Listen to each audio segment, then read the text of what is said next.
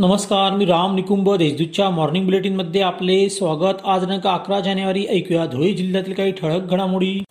देवपुरातील एका उर्दू शाळेच्या मुख्याध्यापिकेकडे शाळेतल्याच शिक्षकाने शरीर सुखाची मागणी केली. या घटनेनंतर तणावग्रस्त मुख्याध्यापिकेने विषारी पदार्थाचे सेवन करीत आत्महत्येचा प्रयत्न केला.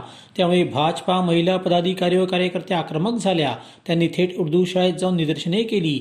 त्या शिक्षकाला आमच्यासमोर उभे करा अशी मागणी लावून धरली. महिलांच्या आंदोलनामुळे देवपूर पोलीस ठाण्याचे कर्मचारी दाखल झाले होते. महापालिकेतील सत्ताधाऱ्यांनी शहरातील समस्या सोडविण्यासाठी केवळ तारीख पे तारीख देण्याचे काम केले. जिल्हा वकील संघाला देखील अकार्यक्षम उत्तरे दिली.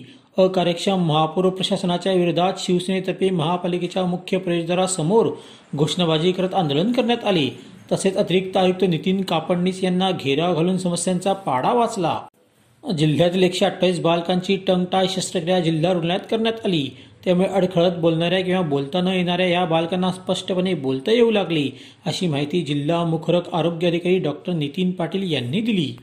धुळे शहरातील तिरंगा चौकात चौकात धूम स्टाईलने मोबाईल खेचणाऱ्या दोघांना चोवीस तासाच्या आतच चाळीसगाव रोड पोलिसांनी जेरबंद केली. दोघे मालेगाव येथील रहिवासी असून त्यांच्याकडून दुचाकी आणि दोन मोबाईल असा एक लाखाचा मुद्दा जप्त करण्यात आला. याबाबत पोलीस अधीक्षक संजय बारकुंडे यांनी पत्रपरिषदेत ही माहिती दिली.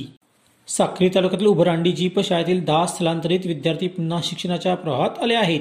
यासाठी शाळेत पालक सभा घेत मार्गदर्शन करण्यात आले. तसेच ग्राप सदस्य शिक्षकांनी मध्य प्रदेशात जाऊन पालकांचे समुदेशन करीत त्या विद्यार्थ्यांना गावात आणले. सहाय्यक पोलीस अधीक्षक ऋषिकेश रेड्डी यांच्या पथकाने धुळे शहरातील तीन जुगार अड्ड्यांवर छापा टाकत कारवाई केली. पाच जणांना रंगेहात पकडली. त्यांच्याकडून अठ्ठेचाळीस रनचा मुद्देमाल जप्त करण्यात आला. अशा त्याच्या ठळक घडामोडी सुसरत्म्यांसाठी वाचत राहा दैनिक देशदूत.